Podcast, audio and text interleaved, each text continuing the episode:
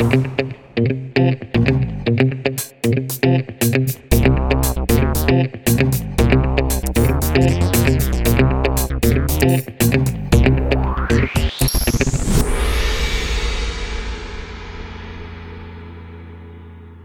Round 2 in trasferta, oggi pronti per eh, il nostro QA, ma registrato appunto negli studi di Red Bull e trasmesso sul canale di Red Bull che eh, insomma ha sponsorizzato la nostra trasferta tedesca. Eh, in Germania.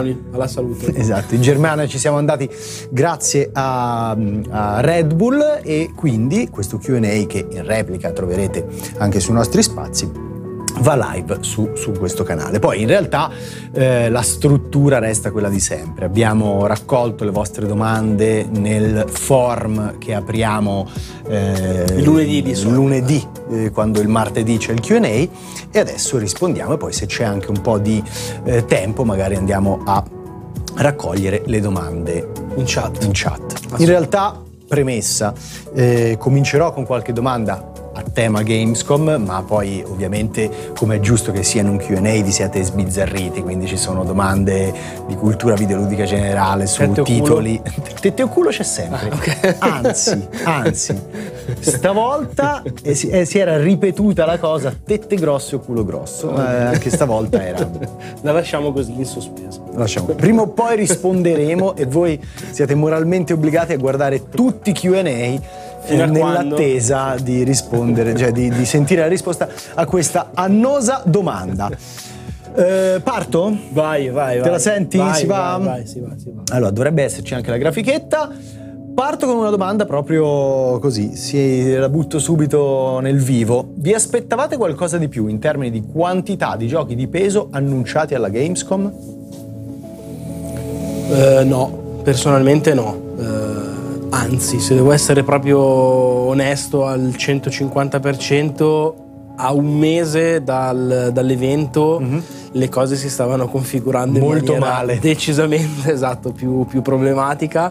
Tanto è vero che eh, quando noi eravamo un po' indecisi se partire o meno, lo avevamo anche detto eh, pubblicamente sul nostro canale, sui nostri spazi, ragazzi la Gamescom la bypassiamo in toto e invece scegliamo di eh, andare al TGS. Esatto. Alla fine però, piano piano, con l'avvicinarsi alla manifestazione stessa, abbiamo riscontrato eh, sempre più interesse da parte anche dei publisher di dire guarda ci siete alla Gamescom perché avremo questa cosa da mostrare eh, se passate sicuramente c'è qualche appuntamento per voi eccetera eccetera e un po' di buzz mediatico diciamo che eh, si è venuto a creare Secondo me era difficile ipotizzare eh, qualcosa di più strutturato mm. per due ragioni. Una la direi anche abbastanza storica, nel senso che anche in passato non è mai stata terreno di grandissimi annunci se non forse veramente nel 2012-13 quando avevano annunciato i prezzi delle console, però veramente dobbiamo andare. Sì, guarda, erano, erano, veramente altri tempi. Sì. Ti ricordi quando Sony faceva la conferenza? Faceva la conferenza. Ma è proprio un'eccezione. Comparve anche Wild, forse Wild. Sì, Wild lì, si è visto lì, eravamo in sala Games, insieme. Eravamo sì, in sì, assolutamente. Insieme. Quindi c'è quello, secondo me, è no. un'eccezione più che la regola. Sì. E voglio riportare anche una testimonianza che eh, mi hanno dato dalla Germania. Eh, in particolare un, eh, un addetto alle PR di Cosmocover, che è un, un'agenzia, quella che cura per esempio sì. la comunicazione di Devolver. Che eh, ci ha offerto degli sciottini a fine della seconda giornata della Gamescom, compromettendo completamente le funzionalità motorie della terza giornata, ma questa è un'altra storia. È un altro discorso.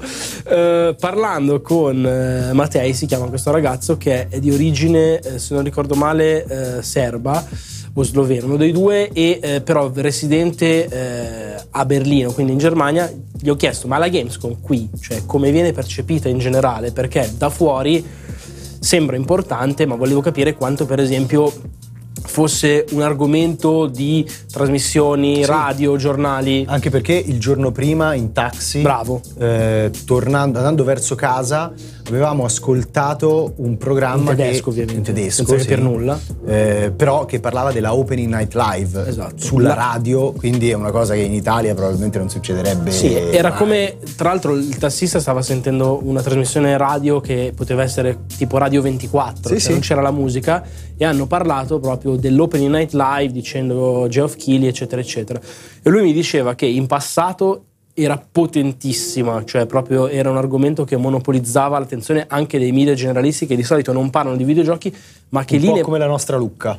Bravo, forse addirittura anche di più. Cioè lì diceva che proprio parlavano anche degli annunci che facevano, quindi in Sì, sì. anche un po' estemporanea.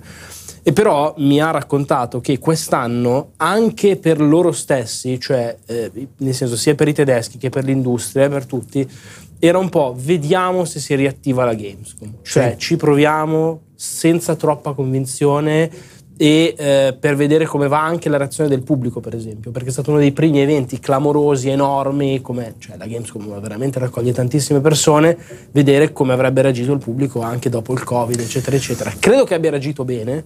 Secondo me sì, io ho visto tanto interesse, tanta partecipazione, anche se forse sui padiglioni c'era addirittura meno da Molte. vedere. No, ma anche me- secondo me meno gente. eh. Sì, anche Comunque. meno gente e anche allestimenti meno sontuosi che in passato, però comunque sia le code si formavano, le postazioni erano sempre Sì, sì, presidiate dal pubblico, quindi secondo me hanno ben reagito. E quindi alla fine, secondo me, già non, non succede quasi mai di avere una Gamescom così che Sì. fa i botti. Quest'anno era veramente l'edizione un po' di dire si riparte, vedremo cosa succederà tra un anno.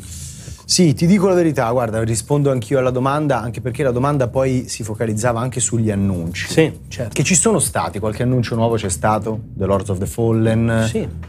Cos'altro che forse erano così al- evanescenti beh, all'ope- che- alla Opening Night all'Opening Live, per esempio, quel gioco con il cooperativo action di cui non mi sto ricordando il nome, in Questo- terza persona.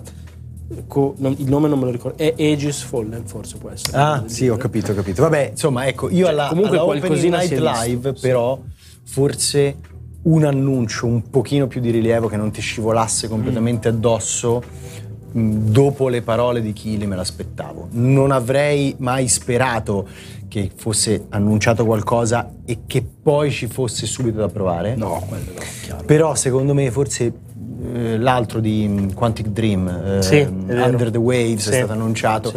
però in nessun caso mi è sembrato che, ci sia stato quell'annuncio che da solo ti faceva la conferenza, forse demerito anche del fatto che il rilancio di Dead Island 2 fosse stato, ahimè, abbondantemente leakato. Noi non seguiamo i leak, ma purtroppo era arrivato fra le domande che ogni tanto ci fate in chat, fra il fatto che ogni tanto basta veramente l'immagine di Amazon e la copertina te la sei ritrovata lì nel feed, e, Sì, sì, sì. insomma, eh, era inevitabile, Sì, lo fermo sapevamo. restando che tra l'altro fra con tutto rispetto per Dead Island 2 che poi si è dimostrato essere anche più interessante del previsto Sì.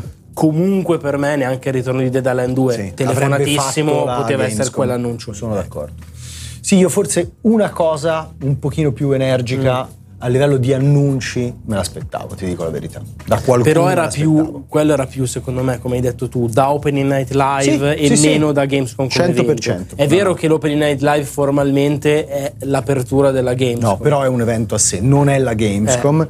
No, no, ma infatti tutto quello che hai detto sulla fiera lo sottolineo e ribadisco alla grande. Anzi, io voglio proprio Da Geoff mi aspettavo. Sì, no, da lui ci stava di più.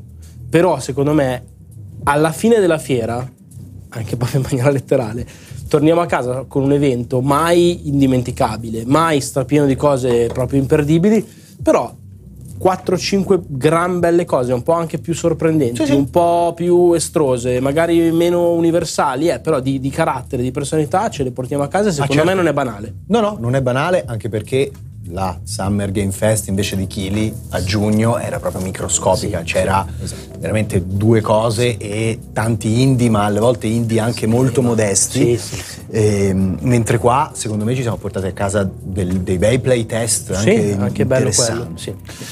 Ehm, messaggio di Yabara. Eccolo qua. Qual è il gioco di cui non siete stati molto convinti, ma che magari proprio per questo vi ha lasciato la curiosità di rivederlo e riprovarlo? Mm, bella questa domanda. Guarda, in realtà si può rispondere in modi diversi, nel senso che sono curioso di rivedere, di riprovare Lies of P perché secondo me eh, sì. è un gioco interessante che non è che non mi ha convinto, anzi, secondo me è meglio del previsto, però molto da valutare. Non vedo l'ora, che è ancora più nelle mie corde, di rimettere le mani sopra eh, Case of Benedict Fox. Eh. Perché, per esempio, abbiamo avrei... parlato, ne abbiamo parlato nella puntata del podcast che andrà online in questi momenti. Eh, per esempio, quello è un gioco che si è presentato all'Opening Night Live che ci era sembrato meraviglioso, forse quasi troppo bello per essere vero, e infatti provandolo forse era un po' troppo bello per essere vero, nel senso che poi la demo, il contatto con il prodotto in sé ha mostrato ancora un progetto un po' più spigoloso e da rifinire del previsto e quindi quello non vedo l'ora di riprovarlo perché per esempio all'Opening Night Live era sembrato un gioco della serie bomba totale, può essere proprio di valore assoluto. Secondo me dopo la Gamescom di, della serie può essere un gioco da 8, anche mm-hmm. magari qualcosina in più, lo voglio riprovare, lo voglio rivedere bene, ma non è mai nella sì. risma dei grandissimi in cui era sembrato essere sì sì sì guarda annuncio, eh. anch'io andrei proprio su The Last Case of Benedict Fox perché la demo era piccolissima eh, troppo, troppo, breve e secondo me difficile che riuscisse a ehm, insomma, eh, esplicitare tutte le caratteristiche eh, del prodotto al meglio. Eh, e era un pochino spigolosa, quindi non è vero che non mi ha convinto nella domanda. No, è un po' forte, sì. Eh, ehm, però diciamo che è uno di quei giochi che vorrei assolutamente rivedere perché se arriva sul mercato con quelle spigolosità, No, secondo me è un problema. Sono, sì, secondo sì, me è un problema. Lo devono proprio ripulire perché sarebbe un peccato poi trovare un prodotto che invece dal punto di vista della sceneggiatura, dal punto di vista dell'atmosfera è molto bello, c'è questa sensazione di indagine Lovecraftiana, di confine sfumato fra realtà e una dimensione alternativa fatta di creature millenarie che, che sono... No, no, è, è molto molto interessante. E, e, però sarebbe un peccato se tutto questo fosse sporcato sì. poi dalla... Da delle storture che ci sono, storture. cioè nel sistema di combattimento, nelle animazioni, va un po' rivisto. È un gioco in lavorazione ci sta alla grande, sì, sì. però così. Tra l'altro nella domanda diceva anche un gioco che non ci ha convinto. Secondo me non abbiamo visto niente che non ci ha proprio non convinto a parte Sony. Sì, però c'è da dire che eh, noi la Gamescom adesso la stiamo prendendo anche con una filosofia molto diversa rispetto a quella che magari avevamo quando stavamo in redazione, nel senso che proprio perché siamo due, proprio perché eh, le nostre risorse produttive sono sì. quelle di due persone e, e, già, lo diciamo sempre, tutto quello sì. che facciamo dietro le quinte che non si vede ci prende veramente tanto tempo, è chiaro che fai una selezione all'ingresso. Sì, ragione, cioè non vai a vedere la roba sì, che dici, vabbè, andiamo, vediamo che capita. Anzi, molte volte magari ti danno anche degli appuntamenti, magari così per bontà l'hai presi, arrivi lì il giorno, sei, sei schiacciato, stanco morto, stanco morto, schiacciato fra altri due appuntamenti. Ma sì, facciamo guarda un esempio, Gangrave esatto. Gore, dovevamo andarlo a provare, era in mezzo a due cose e ci è saltato. Cioè, eh, ci sta, ci sta. Eh, succede addirittura anche quando sei in redazione, sì, che, tanto, voglia, che certo. però ti arrivano tipo 60, eh, sì, sì, 60 appuntamenti. Noi in due fatichiamo, abbiamo, insomma, abbiamo fatti 5-6 al giorno, una cosa del genere, 7. Vabbè, però era bello pieno il calendario. Sì, sì, no, però dico è molto più difficile che tu entri in contatto ah, con, con cose sì, sì, meno di valore. Sì, sì, che non, non funziona. Tant'è che infatti poi vado alla domanda di Uzzo che chiede qual è il gioco che vi ha più impressionato e quale invece vi ha fatto storcere il naso. In realtà poi per chi ci segue durante eh, insomma, i nostri appuntamenti quotidiani già saprà quello che più ci ha impressionato per me e credo di parlare anche a nome di Marco, insomma tanto ci siamo confrontati molto eh, cost- cioè, costantemente in questi giorni, è Scorn. Scorn ci ha proprio lasciato la pelle d'oca mh, letteralmente sì. eh, perché ha questo immaginario eh, potente ma di una potenza estremamente disturbante. Purtroppo non possiamo entrare nel dettaglio perché c'è un embargo. Sappiate però che... Anche molto in là purtroppo, cioè sì. non è questione di qualche giorno. Eh, però sappiate che insomma è un po' ve l'abbiamo raccontato appoggiandoci a quello che già si sa del gioco, quindi non entrando nel dettaglio della demo, però sappiate che questo immaginario così potentemente vicino alle eh, invenzioni estetiche e sceniche di Giger ogni tanto ti colpisce addirittura travalicando un po' il limite del disagio.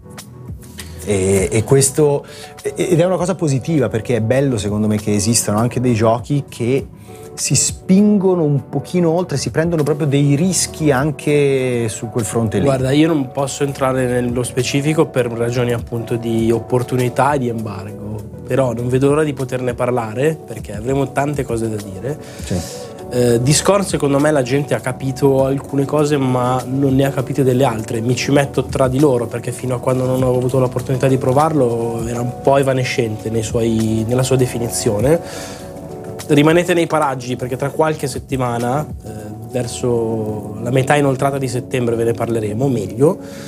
Eh, c'è un passaggio nella demo che abbiamo avuto modo di provare noi che secondo me è una cosa che darà molto fastidio a certe persone, sì. proprio a livello contenutistico. Sì. Ed è esemplificativo secondo me di quello che il gioco vuole fare. Esattamente, che nessuno si immagina così com'è e che però voglio citare senza violare nessun accordo voglio citare un piccolo dettaglio. Cinque ore dopo che l'avevamo provato, sei ore dopo, eravamo in aereo, stanchissimi perché c'era l'aereo in ritardo di due ore, una roba e un'altra. Francesco stava guardando perso fuori dal finestrino e io gli ho detto, oh ma sai che io sto ancora pensando a quella roba là di Scorn? E lui mi fa, ci stavo pensando esattamente in questo momento. E secondo me quando succede questa cosa qua vuol dire che hai davanti qualcosa di speciale. Sì, sì. Che non stiamo dicendo che sarà per forza il gioco da 27 su 10 in pagella, ma che però ci sia davvero un qualcosa in quello che hanno realizzato, tra l'altro come opera prima, eh, i ragazzi di App Software, eh, per me è innegabile. Eh, mentre il gioco che ci ha fatto storcere il naso, credo anche questo, di parlare a nome di entrambi, dicendo che è stato di nuovo Sonic Frontiers, che è un prodotto che si è mostrato secondo me in una forma addirittura peggiore della, eh, del, del, della prima volta in cui ci avevamo messo le mani, perché peggiore è l'impatto scenico di questa seconda isola desertica e desolata. Cioè, persino quel render comunque che ti trasmetteva l'idea di una natura un po' rigogliosa, di un'isola in cui, insomma, indomita rifioriva appunto eh, questa natura che si appropriava di questi spazi, un po' alternata a queste strutture aliene, persino quell'idea lì è stata completamente eh, sbalzata via da, da, questi, da, questo deserto veramente poverissimo a livello di texture, a livello di rendering, a livello di mole poligonale. E poi il gioco non è bello da giocare tranne che per qualche sprazzo eh, che non è legato all'open world. Il, il punto è quello cioè il, il, fulcro di questa nuova esperienza di Sonic dovrebbe essere l'open world e l'open world è brutto da giocare non sfidante con delle, delle boss fight che si realizzano, cioè che si svolgono in maniera estremamente meccanica, con degli scontri in cui la telecamera impazzisce, proprio da mani nei capelli, poi a un certo punto entri in questi stage lineari e riscopri un po' una modernizzazione di Sonic Adventure, di quelle eh, corridoi, di quei corridoi corridoio. che ti trasmettevano una bella sensazione di velocità e che secondo me sono stati probabilmente l'unica eh, eh, o una delle poche, diciamo, concretizzazioni 3D di, de, del franchise ad avere pieno senso. Io aggiungo solo che raramente mi è capitato in una ormai più che decennale esperienza di fiere, di incontri, di anteprime, di viaggi, di mettere le mani e di vedere così da vicino un prodotto messo davvero così male e profondamente sbagliato in tanti dei suoi aspetti. Cioè, mi sembra un gioco sinceramente insalvabile, sì, che viene pubblicato tra tre mesi tra l'altro, che è un ulteriore sì. problema, con tanti problemi tecnici, due mesi? Ah, no, tre. No. Settembre, ottobre, novembre, due e mezzo. Due e mezzo. No, eh, adesso è settembre, eh, ottobre, tutto novembre. settembre, tutto ottobre, dai, due e mezzo. Du, due, due, due, una due settimana, sì, due mesi e una settimana. Sì, eh, con tanti problemi e tante storture tecniche come non se ne vedevano da tanto tempo, sì. ma soprattutto secondo me con un sacco di guai che non esito a definire proprio errori e storture di game design e quelle secondo me non c'è patch, non c'è eh, che tenga e lì quello è il vero problema. Ehm, a questa rispondo molto brevemente. Eh, è una domanda di eh, Wade che chiede: Ciao ragazzi, ci sono novità per quanto riguarda The Plucky Squire di Devolver? È sicuramente uno dei titoli che aspetto di più insieme a God of War. No, non ci sono novità. In realtà tutta la line-up di Devolver, a parte Cult of the Lamb, tutta la line-up che Devolver ha presentato durante le tre, la Summer Game Fest, insomma, poi è sparita dalle scene, a parte Cult of the Lamb, che ovviamente doveva essere pubblicato ed è stato pubblicato, tra l'altro torniamo a dire le versioni console con seri problemi, la versione Switch meglio lasciarla così finché non la aggiustano. Eh, ma eh, sia Skate Story, sia The Plucky Squire, sia Hungerfoot sono spariti dalle scene, in alcuni casi era anche comprensibile perché ci sta, insomma... Mh, che, che dei titoli indie che dei team indipendenti non abbiano neppure le energie e le risorse per presidiare due eventi sì, due mesi di distanza a due mesi di distanza. Però eh, esatto un po' aneddoto da dietro le quinte Bimbo Marco è rimasto molto molto scottato da Hungerfoot perché il, ehm, il team che faceva la comunicazione no, ci hanno dato un appuntamento, dato un appuntamento anzi, l'abbiamo presi, andiamo da Hungerfoot, c'era la postazione sì. con la stessa demo pubblica disponibile su Steam. Meravigliosa, eh? provatela perché è clamorosa. Però... Senza neppure però un il, singolo sviluppatore, uno sviluppatore con okay, cui che sono sudafricani, magari è un po' scomodo arrivare, ma uno mandacelo. Niente. Bimbo Marco a pianta. Bimbo Marco a pianta, ma, ma proprio scritto un messaggio. Certo, detto, ci, fossa, certo, ci sono rimasto male. Fossa incredibile, proprio una, man- una, grande mancanza di rispetto. Forse così no. Eh, prendi magari... fo- porta, domani portiamo i forconi, robe, robe, del genere. Non credo. Però vabbè, ci sono rimasto genuinamente male. Non credo, che vuol dire non credo? Ce l'ho io tutte le, tutte le trascrizioni di queste cose. Ehm, Va bene, eh, torniamo invece, guarda, siamo sempre in ambito Gamescom anche se poi la domanda vira da un'altra parte. Giovi dice: Mi sono. Um, alla Gamescom sono stati fatti vedere alla fine dei trailer di Hogwarts Legacy, contenuti extra a cui si aveva accesso tramite la Digital Deluxe Edition. Dopo questo sono uscite notizie riguardo il fatto che PlayStation avrà delle missioni esclusive. Trovate questa una pratica di concorrenza corretta? E pensate che eh, si vedrà questa pratica anche su altri giochi? Guarda, eh, Giovi, io non so da quanto frequenti il mercato, eh, però mi, eh, forse non da tantissimo, se ti, se ti, sembra una pratica nuova, inedita in qualche modo, perché in realtà...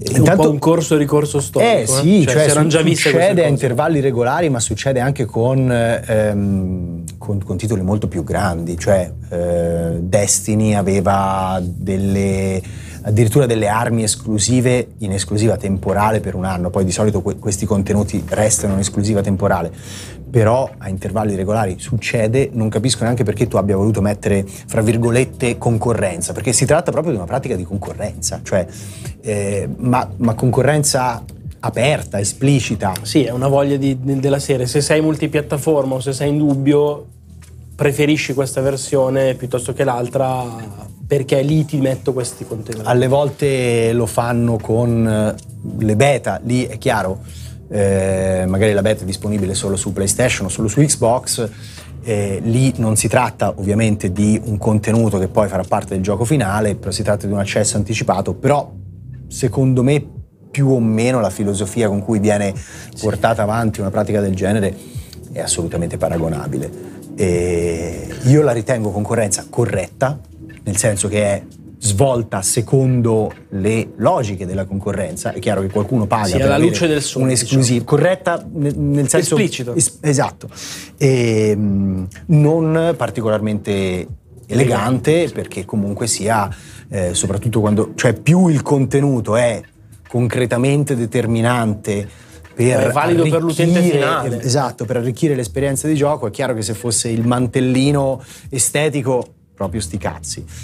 Più diventa un contenuto, diciamo, con sì, una sì. sua rilevanza e più è mh, mm, poco elegante, antipatico di ecco, toglierlo a, a, certe fasce di pubblico, però in, in un mercato che è un mercato fatto di aziende che devono portare l'acqua al proprio mulino, credo che sia una cosa che è successa, continuerà a succedere sempre, forse sempre meglio comunque supervisionare tutti quanti, dico eh, il pubblico, la stampa, chi fa chiacchiera sui videogiochi, sempre meglio evitare che, che, si possa superare un certo limite, perché chiaro se poi ti danno in esclusiva un contenuto che dura tre ore sull'economia di un gioco che da magari 20. ne dura 20, sì, sì. lì comincia a esserci un grosso problema, si crea un brutto precedente. Io dico una cosa proprio solo in chiusura, secondo me il fatto che questa cosa sia stata notata dal nostro amico, abbia un po' fatto notizia, è comunque positiva perché vuol dire che proprio perché l'avevamo già vista in passato, sì. vuol dire che fa specie, che si riveda e quindi non è, non è, mai diventato lo standard, non è mai diventato l'abitudine, non lo è nemmeno sì. adesso, va bene così, nel non andare bene, cioè non è una deriva che mi piace, sì. ma il fatto che sia eh, particolare al punto da far dire ah ma aspetta ma questa roba non mi fa schifo, non è bella, è ok, la, la, la rende anche un, sì. caso un po' isolato e secondo sì, me continuerà a rimanere tale. Un caso un po' isolato, sono d'accordo e poi di solito credo che possa succedere per quei titoli che hanno una fortissima eh, rilevanza commerciale, sì, sì. cioè Harry Potter è la cosa più mass market che mi viene in mente e probabilmente la cosa più mass market che esce nei prossimi mesi. È chiaro che qualcuno voglia provare ad accaparrarsi un pochino. Sì, facciamo a rendere un po' più esclusivo sì, il multipiattaforma. Sì, sì, sì. Viviamola in questo modo. Esatto. Ehm, allora, vediamo, vediamo che altro c'è. Uh, una domanda sull'Ice of P di Gear Blast che chiede, considerando la vostra prova di Lice of P, pensate potranno limare il comparto tecnico, soprattutto quello delle animazioni, prima della data di rilascio? Eh, il punto Gear Blast è che non c'è di fatto ancora una data per l'Ice of P. Sappiamo che arriverà al day one su Game Pass, che uscirà nel 2023, ma non ci sono date specifiche, quindi idealmente boh, uno potrebbe anche pensare che manchi più di un anno alla release se volessero puntare su e secondo me non è neanche impossibile tra l'altro e quindi in quel caso secondo me un po' di limature anche al, al comparto animazioni eh, o alla fisicità dei colpi, insomma, Beh, ma qualsiasi alle cosa, sensazioni cioè, un anno di lavoro hai voglia. Lavoro. Invece dovesse uscire a gennaio 2023 lo, lo, vedrei molto più difficile. Finché non ci danno insomma, un'informazione extra, non, non credo che si possa rispondere con cognizione di causa. Um, allora, allora, volevo leggere. Volevo leggere questo questa domanda qua, se la trovo, non la trovo più.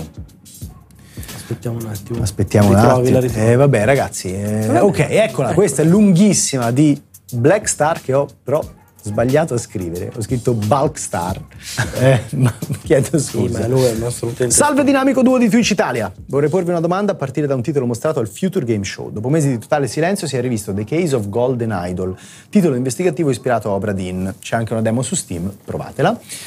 Avendo scoperto per caso il titolo quasi dal suo annuncio, ho potuto constatare tutte le difficoltà incontrate dal piccolo team letto nel farsi pubblicità o trovare un publisher e, magari è strano, sono stato genuinamente felice di vederli raggiungere una certa visibilità grazie alla Gamescom.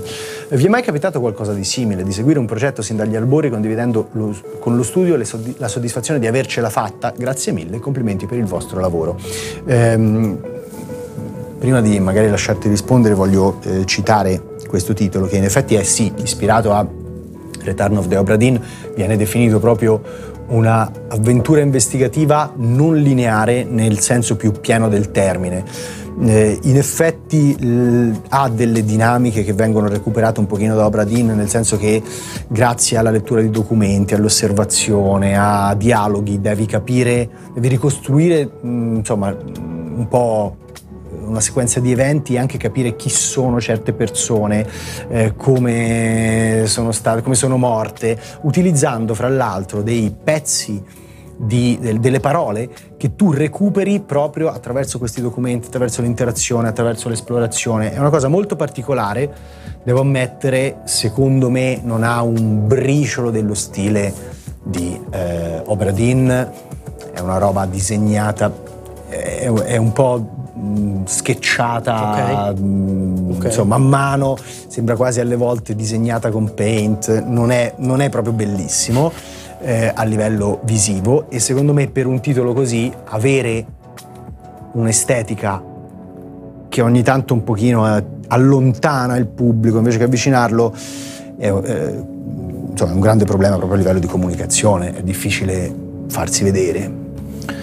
Io, per citare degli esempi più specifici, voglio dire due cose. Vabbè, il primo che secondo me è, una, anche perché è una testimonianza di qualcosa che ci è appena capitato, è bellissimo quando a livello proprio umano a queste fiere vai, conosci le persone, sì. le vedi, apprezzi lo sforzo del loro lavoro, capisci la passione, l'energia, blood, sweat and tears che ci sono dietro sì. e in generale nel momento in cui capita che devi lasciargli un award, quindi consegni fisicamente un premio, una targhetta o qualcosa da appiccicare al muro, vedi queste espressioni di gioia incredibili su persone che non se lo aspettano e devo dire che per onestà intellettuale vale sia per i team giganteschi, cioè sì, CD sì. Projekt Red sia per il più appunto indie da garage che si è pagato probabilmente la trasferta venendo in camioncino e dormendo lì dentro e vedi proprio la soddisfazione e non importa che tu sia l'outlet più importante e riconosciuto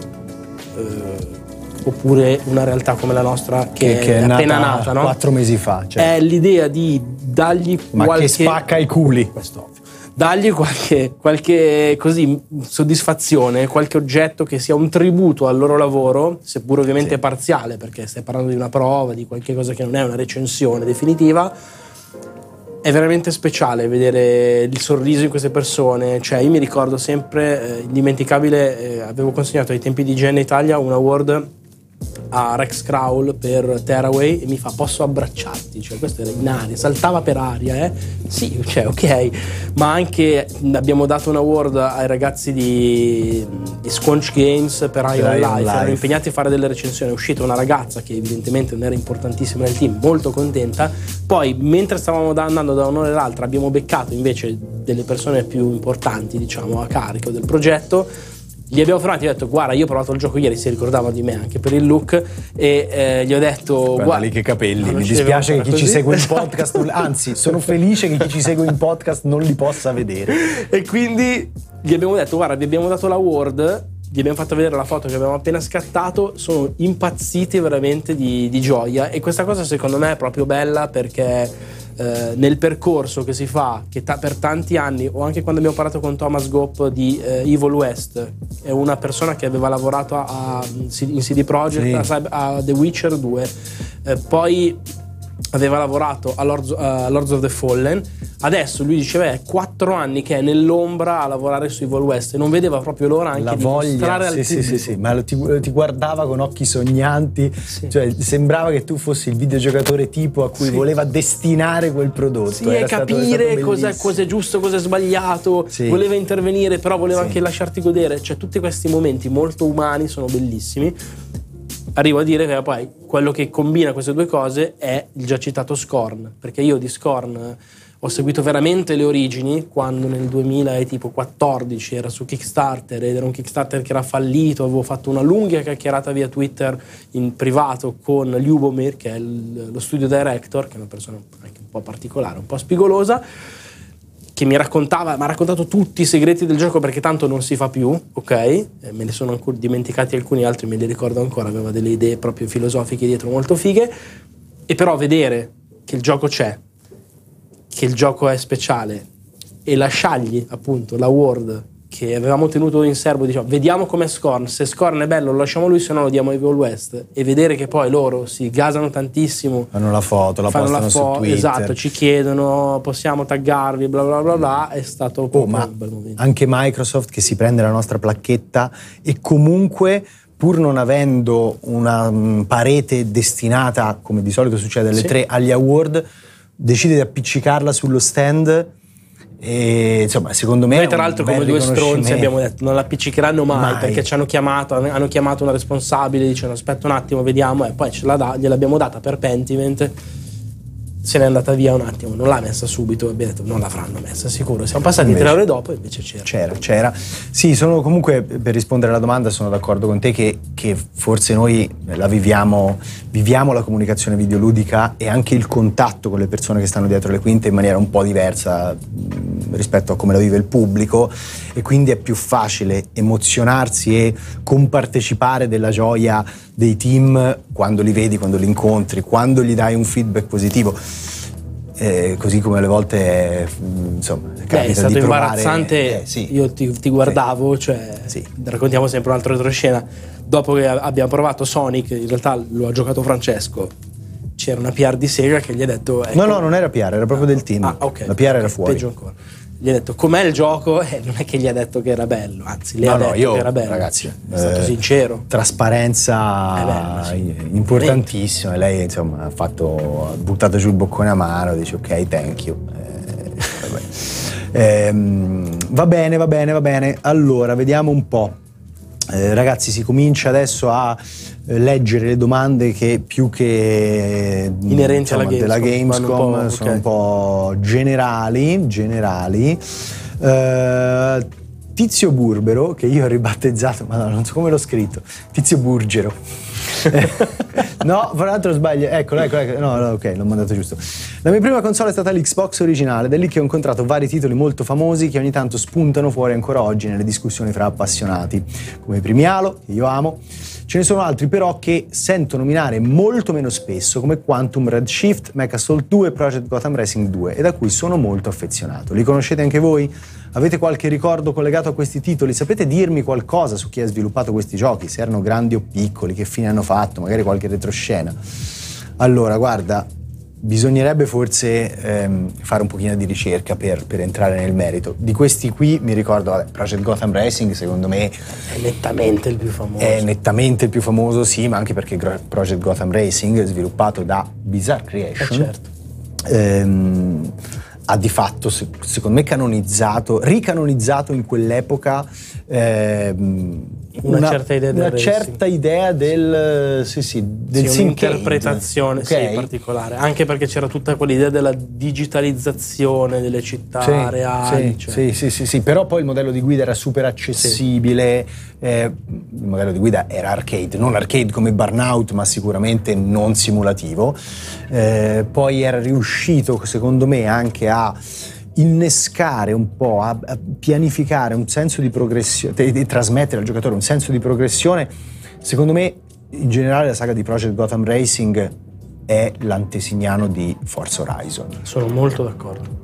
E recupera delle cose che si erano già viste su Dreamcast, se Sì. ti ricordi, lì ne ha iniziato proprio a portare a maturazione il percorso e è vero, secondo me poi è- è- è- ha dato la grande spinta per far nascere la serie di, di- Forza Horizon, che è ancora più scanzonata, più... eh, Sì. però l'idea di quel tipo di guida che è realistica ma è a un taglio un po' diverso, che fai le, le sgommate, che sportelli un po' eccetera, si è proprio vista lì, quello è un grande Eh, gioco. e poi Bizarre purtroppo, insomma, ha- eh, che era molto legata comunque all'ambito racing, ha subito secondo me il contraccolpo sulla lunga distanza di un genere che non è evidentemente riuscito a mantenersi come era nei- negli agli albori dei videogiochi, diciamo su- eh, sulle vette, nei piani alti della catena alimentare del mercato.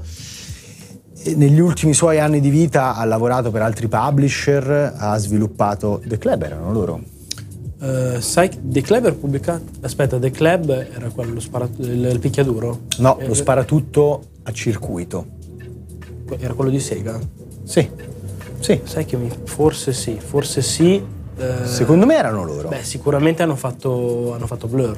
Poi hanno fatto Blur per Activision, Che assolutamente che sì, ha che era un combat racing che li ha mandati completamente KO. Eh, non esistono più, ahimè. Secondo me è uno dei, dei team che dobbiamo, mh, diciamo, piangere. Sì. Gli altri che hai citato sono veramente modesti, sia Quantum Redshift che Mecha Assault. Quantum Redshift, fra l'altro, è stato forse il secondo e ultimo titolo di un team di cui non ricordo assolutamente il nome, ma che sono sicurissimo fosse fondato da, mm, C'era dietro forse Majesco. da Psygnosis, da ex dipendenti Psygnosis e l'idea era quella di portare su Xbox eh, Wipeout, Sì. cioè di fare la, la- la molto- copia di Wipeout, ma non aveva un briciolo dell'identità di Wipeout, si, si correva con... Curly queste- Monster si chiamava lo Eh, sviluppatore. Sì, Io ma non lo è morta ricordavo, tipo sì, due o sì. tre anni dopo quel titolo No, ma io, io di, io di Quantum Ratchet ricordo il design molto sgraziato delle astronavi, cioè laddove F0 e, E- Wipeout sapevano avere una loro linea Sì. distintiva diversa, Sì. F0 più anni 70, Sì. Trash Alisegica, Sì. Wipeout, Designers Republic è un, veramente un monumento del, del design, non del game design, anche del design puro. Quantum Redshift, Quantum Redshift era, era il Duke, cioè il conto originale, grosso, troppo Grezzo. grezzo, sgraziato, brutto. Sì, l'idea, Cioè, l'idea delle piste, se mi ricordo bene, eh, era quella di proporre un'alternativa a Wipeout, perché Wipeout aveva tutte queste piste che erano eh, eh, tutte costrui- tutti i circuiti evidentemente costruiti, me- mm, insomma, me- messi giù da degli ingegneri, eh, Sì. mentre più da Formula 1 del futuro. Esatto, mentre qui si correva in dei circuiti che erano stati disegnati all'interno di panorami naturali, Sì, si correva nei canyon. come idea, sì, sì, mi, mi- mi sembra, mi sembrava quell'idea lì, però è passato tanto tempo, ma anche Mecha Assault 2 che si chiamava Lone Wolf. Sì. Ora non vorrei sbagliare. Io quello non lo con- cioè, me lo ricordo ma non, non l'ho mai frequentato. Però dell'epoca di Xbox, se vogliamo citare dei giochi più particolari, ne voglio citare due in più. Mi Aspetta, avevano- per dire, Sì, Mecha sì, sì. Assault comunque era una saga anche lì che, cioè l'Xbox diciamo che aveva necessità e urgenza di coprire un gap, ok? Siccome da altre parti esistevano i titoli eh, basati su- sull'utilizzo di Mac, eh, ci provarono così. Il primo credo che andò bene, il secondo non, non vorrei sbagliare, ma forse era arrivato all'epoca del lancio delle piattaforme digitali, era solo digitale. Non, non- non- non Non mi ricordo. Mi ricordo che poi avevano fatto Steel Battalion anche con il Mega Controller, eccetera. Io per citare due giochi così più oscuri, tra virgolette, della galassia Xbox, un po' dimenticati, eh, vorrei citare Death Row, che era uno sparatu- cioè un- uno sportivo nel futuro eh, con questo sport violentissimo di contatto, una specie di palla prigioniera dove ci si menava e si ammazzava la gente con dei tipo ex galeotti nel futuro strano che avevo giocato all'epoca e mi aveva molto divertito e la saga di Otogi la saga perché Ah, anche più di uno Bellissimo. è Otogi di Bellissimo. From Software prima che diventasse la From Software dei Souls super conosciuta eccetera pubblicato da Sega ne hanno fatti due, eh, tutti e due sulla prima Xbox ed era un gioco, eh, un action in terza persona, ambientazione profondamente nipponica con questa idea della cultura giapponese, scassavi anche l'ambientazione tant'è che poi andava a 6 fps il mondo perché veramente tagliavi pezzi di roccia eccetera. Nel 2 virava ancora di più sulla fantasia, cioè mi ricordo che tra i nemici, cioè tra i personaggi che potevi utilizzare c'era una, una radice con un timone addosso che attaccava a distanza, proprio pazzissimo, coloratissimo, tutti questi fiori di ciliegio, particellari, cioè faceva vedere veramente cosa poteva fare l'Xbox come, come hardware. Ed è un gioco che non ha mai avuto tutta questa grande fortuna, ma che secondo me aveva carattere e che arrivo a dire che recuperato oggi con tutto il fascino e l'allure di cui gode From Software potrebbe persino dire un po' la sua. Eh, io mh, torno un attimo a Mac Assault, ho detto ovviamente una bischerata perché il servizio eh, di distribuzione digitale è arrivato nella generazione Con dopo. 360. Eh, sì, era, era, mh, mi ricordavo che fosse associato al lancio di qualche servizio. Era una delle prime copertine che aveva sopra Ok, il Xbox Live. Live, ok. Era utilizzato per lanciare diciamo, il servizio live di Xbox che era veramente Avanti. i tempi, Sì, sì, avantissimo, avantissimo. Ehm, tornando alle, alle domande, c'è il buon Gidano che ci chiede: quella dei rhythm game sarà pure una nicchia, ma il trailer di Rift of the Necrodancer secondo me è passato un po' inosservato. Che cosa ne pensate? Così inosservato che io non l'ho visto. Ok. Voglio essere sincero. Tra l'altro, in realtà il gioco a me piace molto e avevo recensito anche Cadence of Hyrule, Sì. che è una reinterpretazione zeldosa lo stesso, molto carino che consiglio. Ti posso dire perché secondo me è passato inosservato?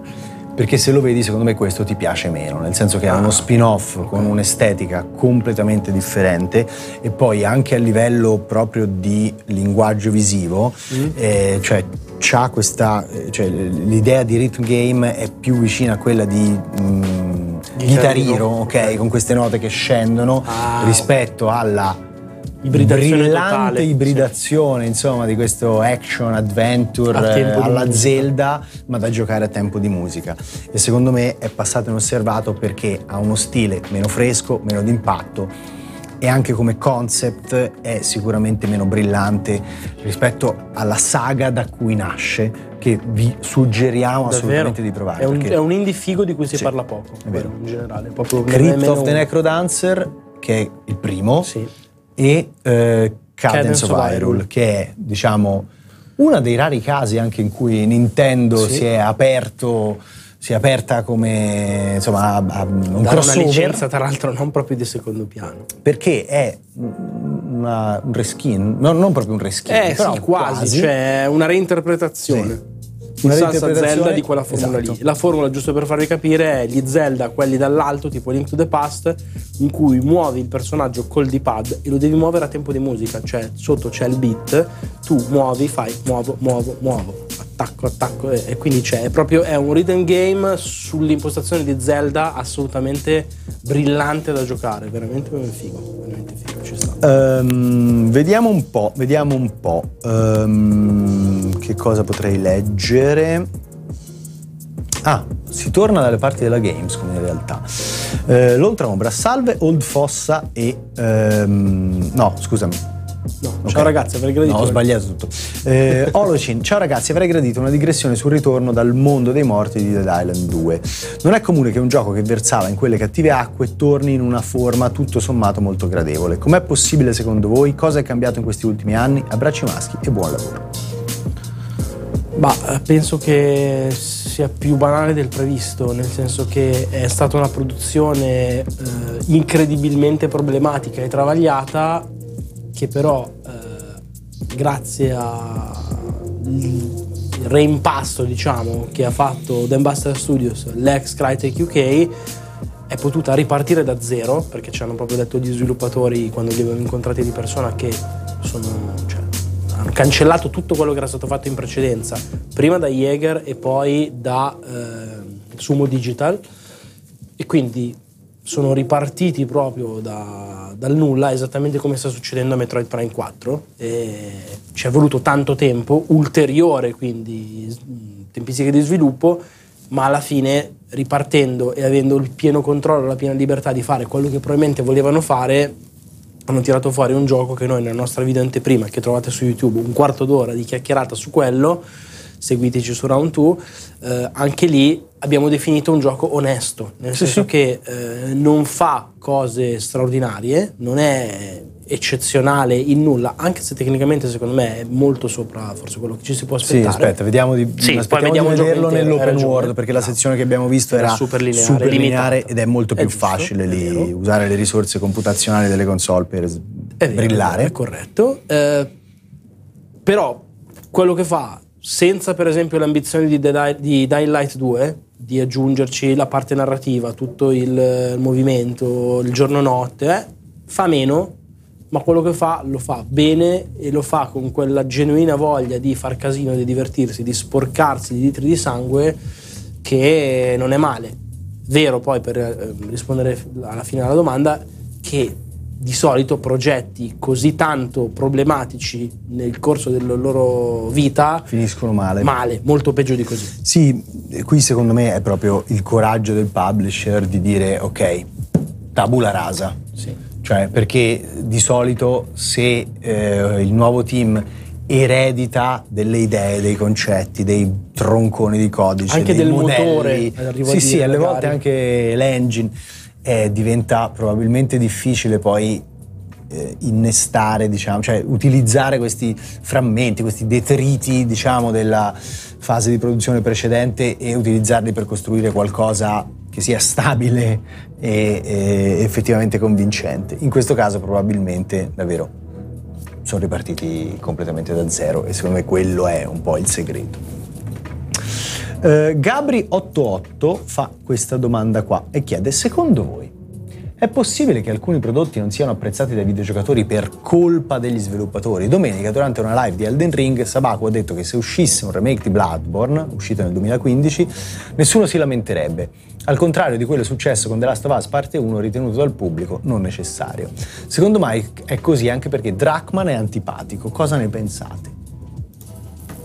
È una lettura secondo me interessante. Io voglio dire una cosa, a me l'operazione in generale commerciale del remake di The Last of Us eh, non convince pienamente per come è stata fatta, anche per quest'idea di renderla esclusiva eh, PlayStation 5 quando evidentemente stai prendendo un gioco che esisteva su PlayStation 4, lo stai, eh, cioè stai prendendo questo gioco e lo stai mh, diciamo livellando eh, alla qualità di The Last of Us Parte 2 che su PlayStation 4 c'è, gira, può girare, quindi non c'ha nulla di veramente next gen. E anche sul price point si poteva lavorare. Si doveva. Si doveva lavorare. Forse. È anche vero, secondo me, che ogni tanto il pubblico eh, ha delle reazioni molto molto polarizzate legate un pochino non voglio, non voglio dire la simpatia del, nei confronti dello sviluppatore, del game designer, ma la simpatia nei confronti in generale, forse sì, della software house, della, ehm, o del progetto. Del progetto, ok, del brand, del franchise. Quello che è successo con The Last of Us, secondo me, è che il pubblico un pochino ha sentito che c'era qualcosa di fuori posto, commercialmente parlando, e questo, attenzione, nulla toglie al valore dell'opera originale, che secondo me narrativamente e anche ludicamente resta una cosa che già all'epoca era avanti di dieci anni e quindi oggi è ancora attuale. E là un pochino, cioè magari era veramente una roba complessa, fatta di sfumature, difficile da eh, razionalizzare in una forma così subito comunicabile e, questa, e ha trovato nell'idea di non è necessario questo sfogo per fare casino, esprimere dissenso. Esprimere in maniera immediatamente comunicabile il proprio dissenso. Secondo me ogni tanto può succedere anche cose, una cosa del genere, non so che cosa ne pensi tu. Che sì, ci sta, ma che secondo me qui nello specifico, soprattutto se si fa il raffronto con uh, un ipotetico e da molti desiderato remake eh, di, di Bloodborne, secondo me diventa impossibile non prendere atto del fatto che The Last of Us parte 1 una riproposizione l'aveva già avuta da PlayStation 3 su cui era veramente un miracolo tecnico a PlayStation 4 dove sì. comunque girava benissimo sì. e quindi sì. un'ulteriore versione fintamente PS5 perché quello è eh, non serviva e secondo me quello fa stare un po' antipatico il tutto e lo sì. fa sembrare un po' okay. un cash grab violento, sì. cosa che sì. secondo me anche in parte è.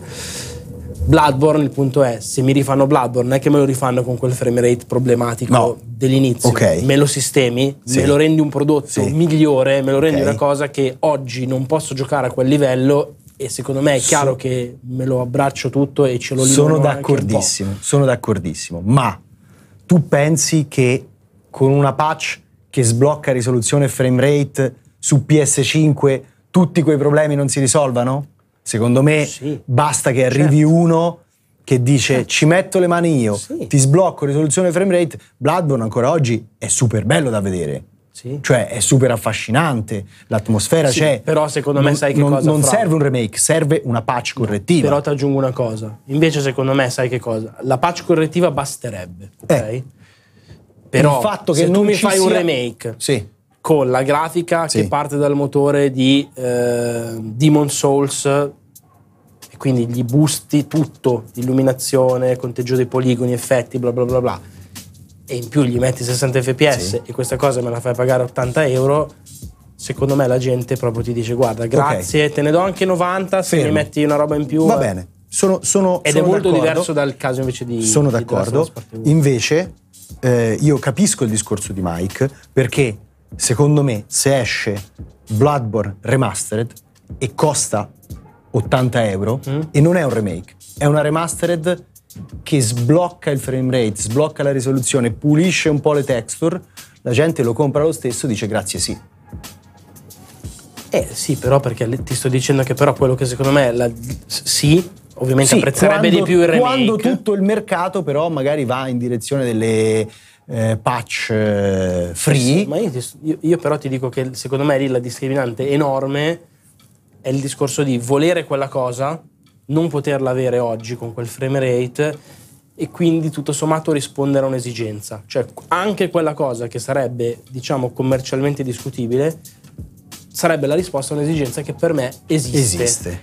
The Last of Us parte 1 non è la risposta a nessuna esigenza perché quell'esigenza non c'era. È Ce un'esigenza che sta. Esatto, Ok. che Sony ha interesse a dirti Sì. hai bisogno di questa cosa. Sì. Il pubblico non mi sembra sia. Su questo sono d'accordo al 100%, però sono anche d'accordo con il discorso di base che ogni tanto il pubblico si fa fa figli e figliastri. Sì, ecco, cioè alcune saghe sono un pochino più invise al pubblico, alcuni publisher sono invisi al pubblico. Secondo me nella, ehm, nella movimentazione un po' negativa del buzz mediatico legata a The Last of Us ci sta anche il fatto che Sony stia comunicando male da troppo tempo. Vabbè, c'è la ehm, parte politica anche, impossibile Certo. non, non metterla in conto proprio per della Stovaz, ma è chiaro che si fanno figli e figliastri, cioè senza andare troppo in là e facendo un esempio secondo me molto esplicito.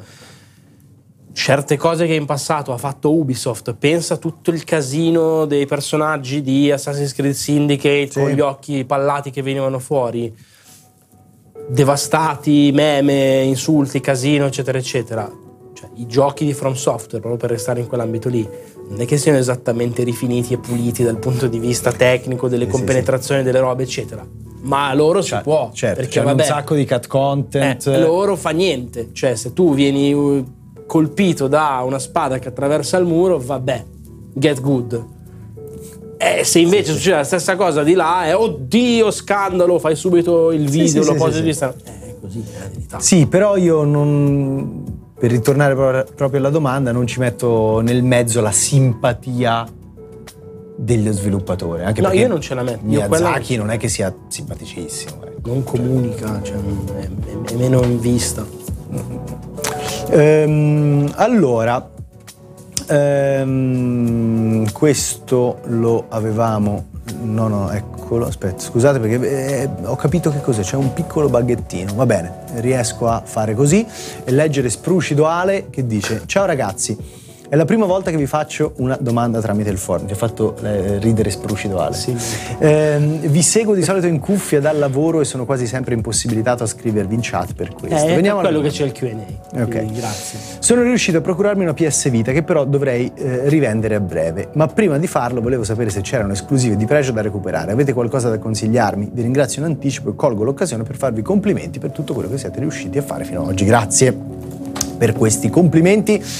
Eh, Ale, prenditi qualche mese in più prima di rivenderla perché secondo me le esclusive di peso ci sono. Per esempio io Tearaway me lo giocherei lì sopra. Bellissimo. Terraway lì ha tutto il senso del mondo. Tearaway- PlayStation 4 molto meno. Tearaway lì, secondo me, è. Vabbè, non è secondo me, è proprio il modo in cui Doveva il team di sviluppo ha pensato eh, il gioco, cioè Sì, l'ha sì. pensato proprio per quella piattaforma. E sì, sono d'accordo anche eh, l'inverso, cioè era il modo in cui Andava i usato. team di sviluppo avrebbero dovuto utilizzare in generale le funzionalità della console. Che aveva Eh, delle unicità forti, eh. La telecamera, il touchpad dietro, cioè delle idee proprio uniche al sistema c'erano e, e la citazione che hai fatto tu di Terraway secondo me è proprio giusta nel- nell'elencare un gioco che tutta quella roba, come pochissimi altri, forse nessuno la metteva a frutto. Eh, mi citano in chat Soul Sacrifice, che è veramente un, un Particolare. un clo- non un clone, un figliastro di Monster Hunter, un Sì. epigono di Monster Hunter molto molto particolare, secondo me assolutamente da, ehm, Esplorare. da esplorare. Fra l'altro insomma PS Vita è comunque una console che ha dato vita a tanti hunting game, God Eater è, Certo, lì. Ehm, anche se di God Eater poi puoi recuperare altri capitoli, mentre Soul Sacrifice forse è uscita una versione Soul Sacrifice Delta, ma sempre su PlayStation. Forse sì. Secondo me un altro che ci sta recuperato lì, che poi è stato pubblicato anche altrove, ma che lì era particolarmente funzionale, è Severed di Drinkbox Games. Sì, è vero. Su quelli di Guacamole È stato pubblicato poi anche su mobile, Sì, ma anche su Switch.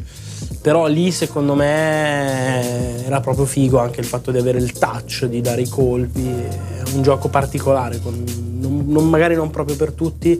Ma con tanto carisma anche artisticamente veramente unico e pregevole. ti direi, dato che ci sei, ci sono comunque dei titoli che sono rimasti confinati sempre lì. Uno, per esempio, Uncharted dell'Abisso d'Oro, non è un prodotto eccezionale né nella lineup di PlayStation Vita né eh, all'interno insomma, del, della saga di Uncharted, ma è un, un adventure che si lascia giocare secondo me piacevolmente tante Voglio altre cose. a cercare se c'è qualcosa che ci stiamo perdendo. Tante altre cose sono arrivate su altre piattaforme. Il primo eh, Gravity Rush credo che sia stato ripubblicato anche sì. altrove. La, all'epoca c'erano tante vi- visual novel che stavano lì sopra, che poi in realtà sono arrivate sia su PC che su piattaforme PlayStation.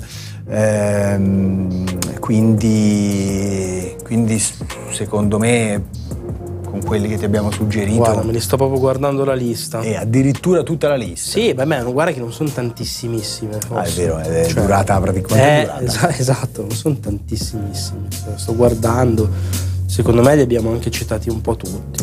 Eh, Kronos chiede se Gravity Rush è uscito su PlayStation Vita. È, è nato, nato lì, lì, assolutamente, anzi, faceva largo uso del touchpad che stava sul retro della console, che era un meccanismo di controllo che serviva forse proprio per alterare la gravità, non, non, mi vorrei sbagliare. Sì, mi pare di sì, cioè dava il colpetto che cambiava cosa. Però sì.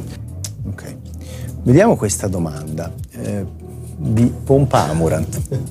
Ciao cari, come mai si tende sempre a cercare in ogni angolo i difetti di qualsiasi gioco Sony in modo chirurgico, mettendo in evidenza solo quelli, mentre per altri si tende eh, a giustificare qualsiasi cosa e sminuire ogni problema? Ormai è una tendenza comune e costante, c'è un motivo di fondo, sembra ci sia paura di parlare bene di Sony da parte della stampa. Ma io, mh, mm, guarda, mm, la leggo la domanda perché, insomma, mi sembra giusto onorarla.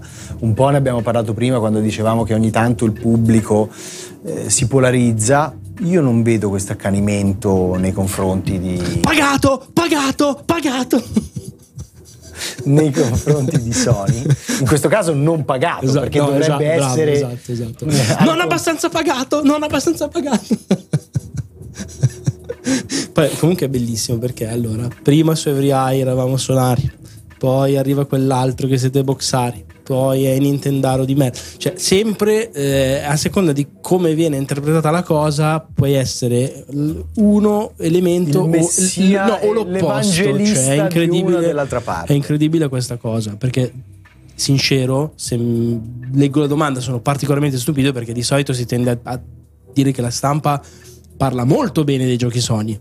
Certo. Mi viene difficile vedere eh, come posso dire, questa criticità a prioristica che viene individuata dalla stampa nei confronti dei titoli first party PlayStation che mi sembra mediamente vengano accolti molto molto bene. Cioè poi sono giochi di valore quindi ok però anche dire gli si tende a cercare di rompere un po' più le palle a analizzarli in maniera più critica no io fra l'altro a me non sembra io so. sto pensando anche a quello che poi Sony concretamente ha pubblicato negli ultimi tempi.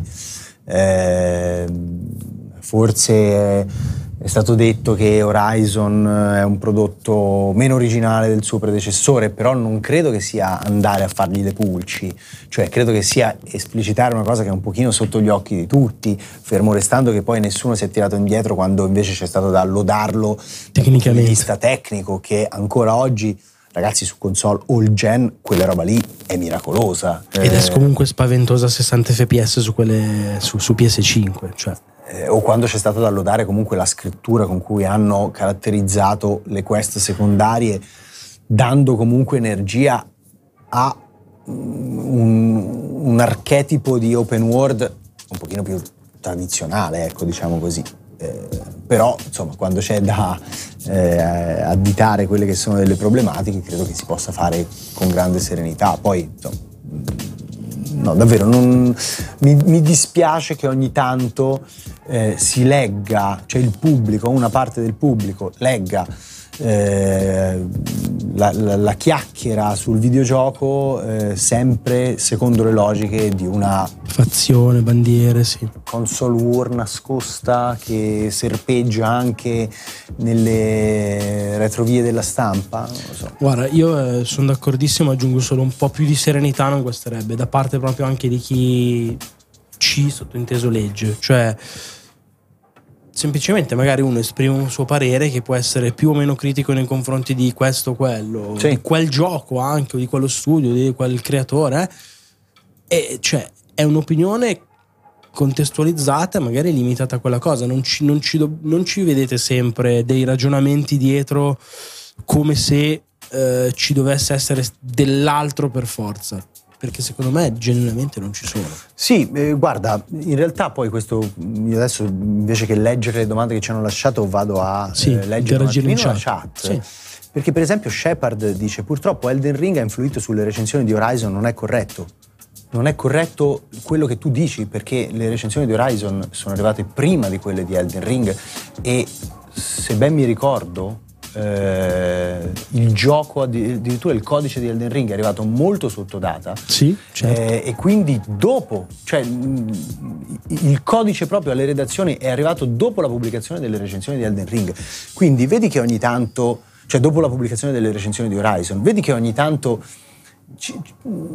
andate a trovare dei complotti proprio dove non ci sono. E anche Iarius dice: la via di mezzo è che se si parla troppo male di qualche cosa si rischia di vedere troncati i rapporti di lavoro. Guarda, abbiamo parlato male di Sonic Adventure, Sonic, Sonic Frontier per tutta l'estate, eh, dopo averlo provato alla Summer Game Fest. E siamo letteralmente gli ultimi degli stronzi nel senso che abbiamo dovuto ripartire da zero.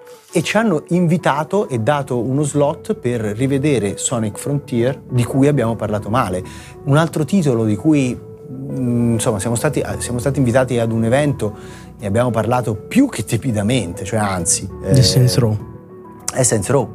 E vi, vi, posso assicurare che non si sono eh, assolutamente interrotti i rapporti. Cioè ogni tanto, secondo me siate portati un attimino a vedere eh, dietrologie dove non ci stanno.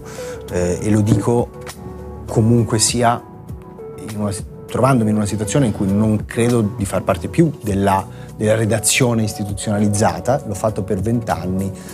E, e però quello che voglio aggiungere è che non è che adesso parli male di Sonic Frontiers ah, no. perché sei indipendente e puoi no. fare quello con la voce Vale, grossa. Non, non... Su Every Eye avresti parlato e avresti fatto parlare di Sonic Frontiers alla stessa maniera. Ma credo che eh, le, le anteprime non proprio lusinghiere che si sono lette nei mesi precedenti sì siano state abbastanza diffuse anche in, in, tutte le, cioè, in una buona parte delle testate. Poi c'è anche chi è piaciuto e fa bene a dirlo, certo. secondo me. Cioè, non, non, bisogna postulare sempre il fatto che se alla maggior parte non piace e a uno piace, a uno piace o viceversa, è, o viceversa. Pagato. Pagato, pagato, esatto. Oppure stronzo. ehm, esatto, bravo. Comunque per concludere, più serenità. No, sì, dai, assolutamente. Più serenità. Eh, allora, allora, allora. Eh, Enegard, secondo me questa volta l'ho scritto bene, eh, dice Ciao ragazzi, una domanda sui nuovi giochi Pokémon Scarlatto e Violetto. Volevo chiedervi cosa ne pensate. Io ho giocato solo a Spada e Scudo e mi sono piaciuti molto nonostante una grafica non all'altezza. Inoltre volevo dirvi se avevate mai pensato di fare delle puntate speciali di Gong, il podcast, in cui eh, parlate un po' più approfonditamente degli eventi, tipo games con la State of Play, ovviamente ben più lunghi di 10 minuti oltre le puntate classiche. Ho già goduto questo. Finisce anche con Make Gong Longer, attenzione. Enlarge your Gong. Rispondi a quelle mail lì con scritto enlarge your gong. Clicca, vedi Cliccaci. Eh, guarda, sulle puntate speciali di Gong, quella di ieri durava 15 minuti, quella di oggi ha superato anche i 20 perché proprio abbiamo voluto dare un pochino più di spazio ai titoli della Gamescom. So che in questo periodo continuate a sentirci parlare di quelli, ma secondo me va bene così, ci siamo stati. Beh, è giusto. Eh, è giusto Ringraziamo che, Red Bull. Assolutamente. Ed è giusto che filtrino in ognuna delle nostre piattaforme. Ehm, tornando alla prima parte della domanda, guarda, io su Scarlatto e Violetto non è che abbia seguito alla grande tutta la comunicazione perché non sono i miei giochi perché non credo che li giocherò, anzi no, sono sicuro che non li giocherò, scusatemi, eh, contrordine. Ehm, però se a te, al di là del, di una grafica che non è mai stata brillante né in Spada e Scudo, tantomeno in Arceus, se a te eh, quell'archetipo che magari tanti che frequentano il brand trovano un pochino vecchio, un pochino da... da ecco, se a te piace segui il tuo cuore, cioè, eh, che, che, che, cosa c'è da... cioè non aspettare mm, che qualcuno venga a giustificare attraverso la sua opinione, qualche content creator, qualche giornalista, eh, Qualche tuo amico. eh, quello che senti tu. A te è piaciuto? È anche vero che mm, Scarlatto e Violetto tendono, cioè cambieranno concretamente rispetto a Spada e Scudo, che è stato uno dei capitoli, secondo me, più criticati da parte della community. Ehm, dei capitoli regolari, lasciamo fare Arceus che poi lì ha scatenato altre shitstorm.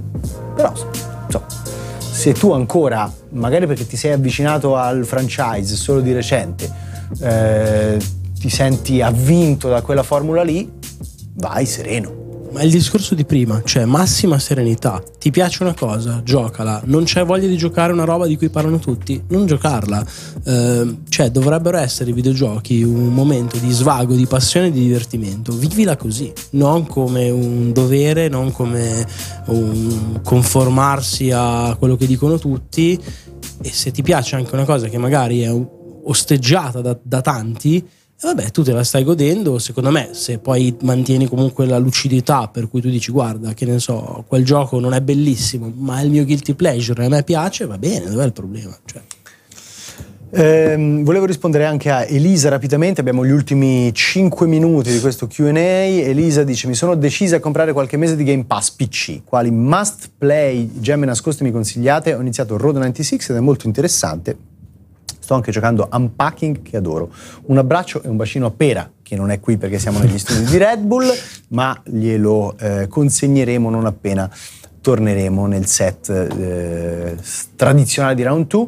Guarda, su Game Pass PC io ti voglio consigliare non certo una gemma nascosta, anche perché se hai indicato Unpacking e Road 96, secondo me hai trovato già due prodotti che Chicche. sono Mm. due chicche che sono veramente meritevoli. Eh, Prova a giocare veramente Two Point Campus. È un, un- un genere che sicuramente eh, non è sulla cresta dell'onda come magari lo è stato ai tempi di. Bullfrog, di Sim- più che di SimCity, di Them Hospital, Sì, perché anche, sì. Them Hospital e Them Park, Time Park, sì. che erano più vicini diciamo, a quel prodotto lì. E però il fatto che tu ce l'abbia su Game Pass PC, secondo me, ti potrebbe far eh, riaccendere la voglia, cioè scaricalo, provalo. Fidati che magari all'inizio, proprio perché non sei abituata a ehm, diciamo un gestionale di quel tipo, magari trovi delle spigolosità, però è quel gioco che quando lo stacchi ci pensi. eh, poi ti dici, ma se io mi facessi nell'ala est dell'edificio B, ci facessi proprio un'altra sala studenti, che succederebbe? Ehm, non so se tu vuoi consigliare qualcos'altro. Guarda, così su due piedi non mi viene, mi viene in mente niente. Norco, per esempio, Bravo, è un'altra avventura Testuale. grafica testuale, più testuale che grafica, molto particolare con uno stile Southern Gothic che ho citato nei giorni scorsi, nelle settimane scorse, è su Game Pass eh, PC e quindi secondo me quella te la puoi scaricare piacevolmente. Eh, vabbè, sì, ragazzi, Ori, e Vabbè, no, Age of Empire, adesso è arrivato Death Stranding, se tu non l'avessi giocato, però credo che Elisa volesse, Volesse delle cose un po' più. trovare delle cose un pochino meno, meno in vista. Sì. Ultima direi che facciamo l'ultima, Vai, l'ultima, guardando al futuro. al futuro. Eh Vai. sì. PMark03 dice Ciao Marco e ciao Fra. Cosa vorreste che fosse presentato ma che probabilmente sarà assente al Tokyo Game Show? Così appunto dopo la Gamescom guardiamo al TGS. Vi ricordiamo che noi andiamo in eh, Giappone dal 13 al 23. Eh, la domanda è furba perché ti chiede una cosa che poi sai che non ci sarà. Eh, ci devo pensare un attimo. Ci devo pensare un attimo. Perché non voglio rispondere alle cose impossibili, tipo, tipo la il- nuova IP di Naughty Dog. Sì, o il nuovo il Switch, Switch Pro, perché tanto so che non c'è Nintendo, quindi Ale la butto lì. No, vorrei qualcosa di un po' più, diciamo, credibile. Pragmata. Lo dai per spacciato, cioè lo dai per non Lo presente. do per non presente, sì. Mm. Oppure vogliamo proprio il futuro di Monster Hunter non su Switch, cioè il, Ok, il World 2. Il World 2 o quello che verrà. Sì. Questa è bella. Questa, questa è bella. Questa è molto questa bella. La questa, mi, tanto. questa mi piace molto, sì. Eh, guarda, adesso in ambito Capcom. E ho scelto delle cose che, erano, che sono plausibili Sì, perché plausibili. nipponiche. Vedo in Sì. chat qualcuno cita State of Decay, Stalker No, 2, quelli sono titoli no, no, che sono lontanissimi Sì. anche dal mercato giapponese e ricordatevi che comunque il Tokyo Game Show è fatto anche per parlare Soprattutto direi. al Giappone e ai giocatori mh, nipponici. Guarda, resto in ambito Capcom e ti dico dei, una combo tra mm, Dino Crisis e eh, Onimusha, perché secondo me in realtà entrambi torneranno in futuro. Eh, non è ancora il momento, secondo me, ma tutti e due mi aspetto che possano subire lo stesso trattamento che ha ricevuto la saga di Resident Evil con gli episodi passati. Quindi eh, remake misto a reboot, eccetera, eccetera. E io credo che succederà non a settembre, ma magari il prossimo settembre, settembre 2023, why not? Oppure addirittura prima. Dalla chat arrivano suggestioni interessanti, qualcuno punta il dito sulla saga di Dragon Quest, qualcuno su Persona 6 che vedo ahimè molto molto difficile, Black Star. eh, Però infatti ci dicono cose difficili, quindi Persona 6 ci starebbe. Cioè, Sì, sì, come, come idea come di idea di possibile, vorrei, ma non c'è. no, eh, va ci starebbe. Eh, qualcuno brama Yoko Taro, eh, che secondo me l'anno prossimo, forse quest'anno no, ma l'anno prossimo. Ah, guarda, allora te ne dico un altro che non c'è, perché già sappiamo che non c'è, perché lo ha dichiarato lui, così chiudiamo. Eh, Project eh, GG di, Sì, di- di Platinum. Platinum Games con Camilla ha detto che si rivedrà probabilmente alle 3 dell'anno prossimo però è una roba annunciata oramai eoni fa Bayonetta è oramai in rampa di lancio arriva a fine ottobre potrebbero farci vedere qualcosa di un filino più non succederà però sarebbe stato possibile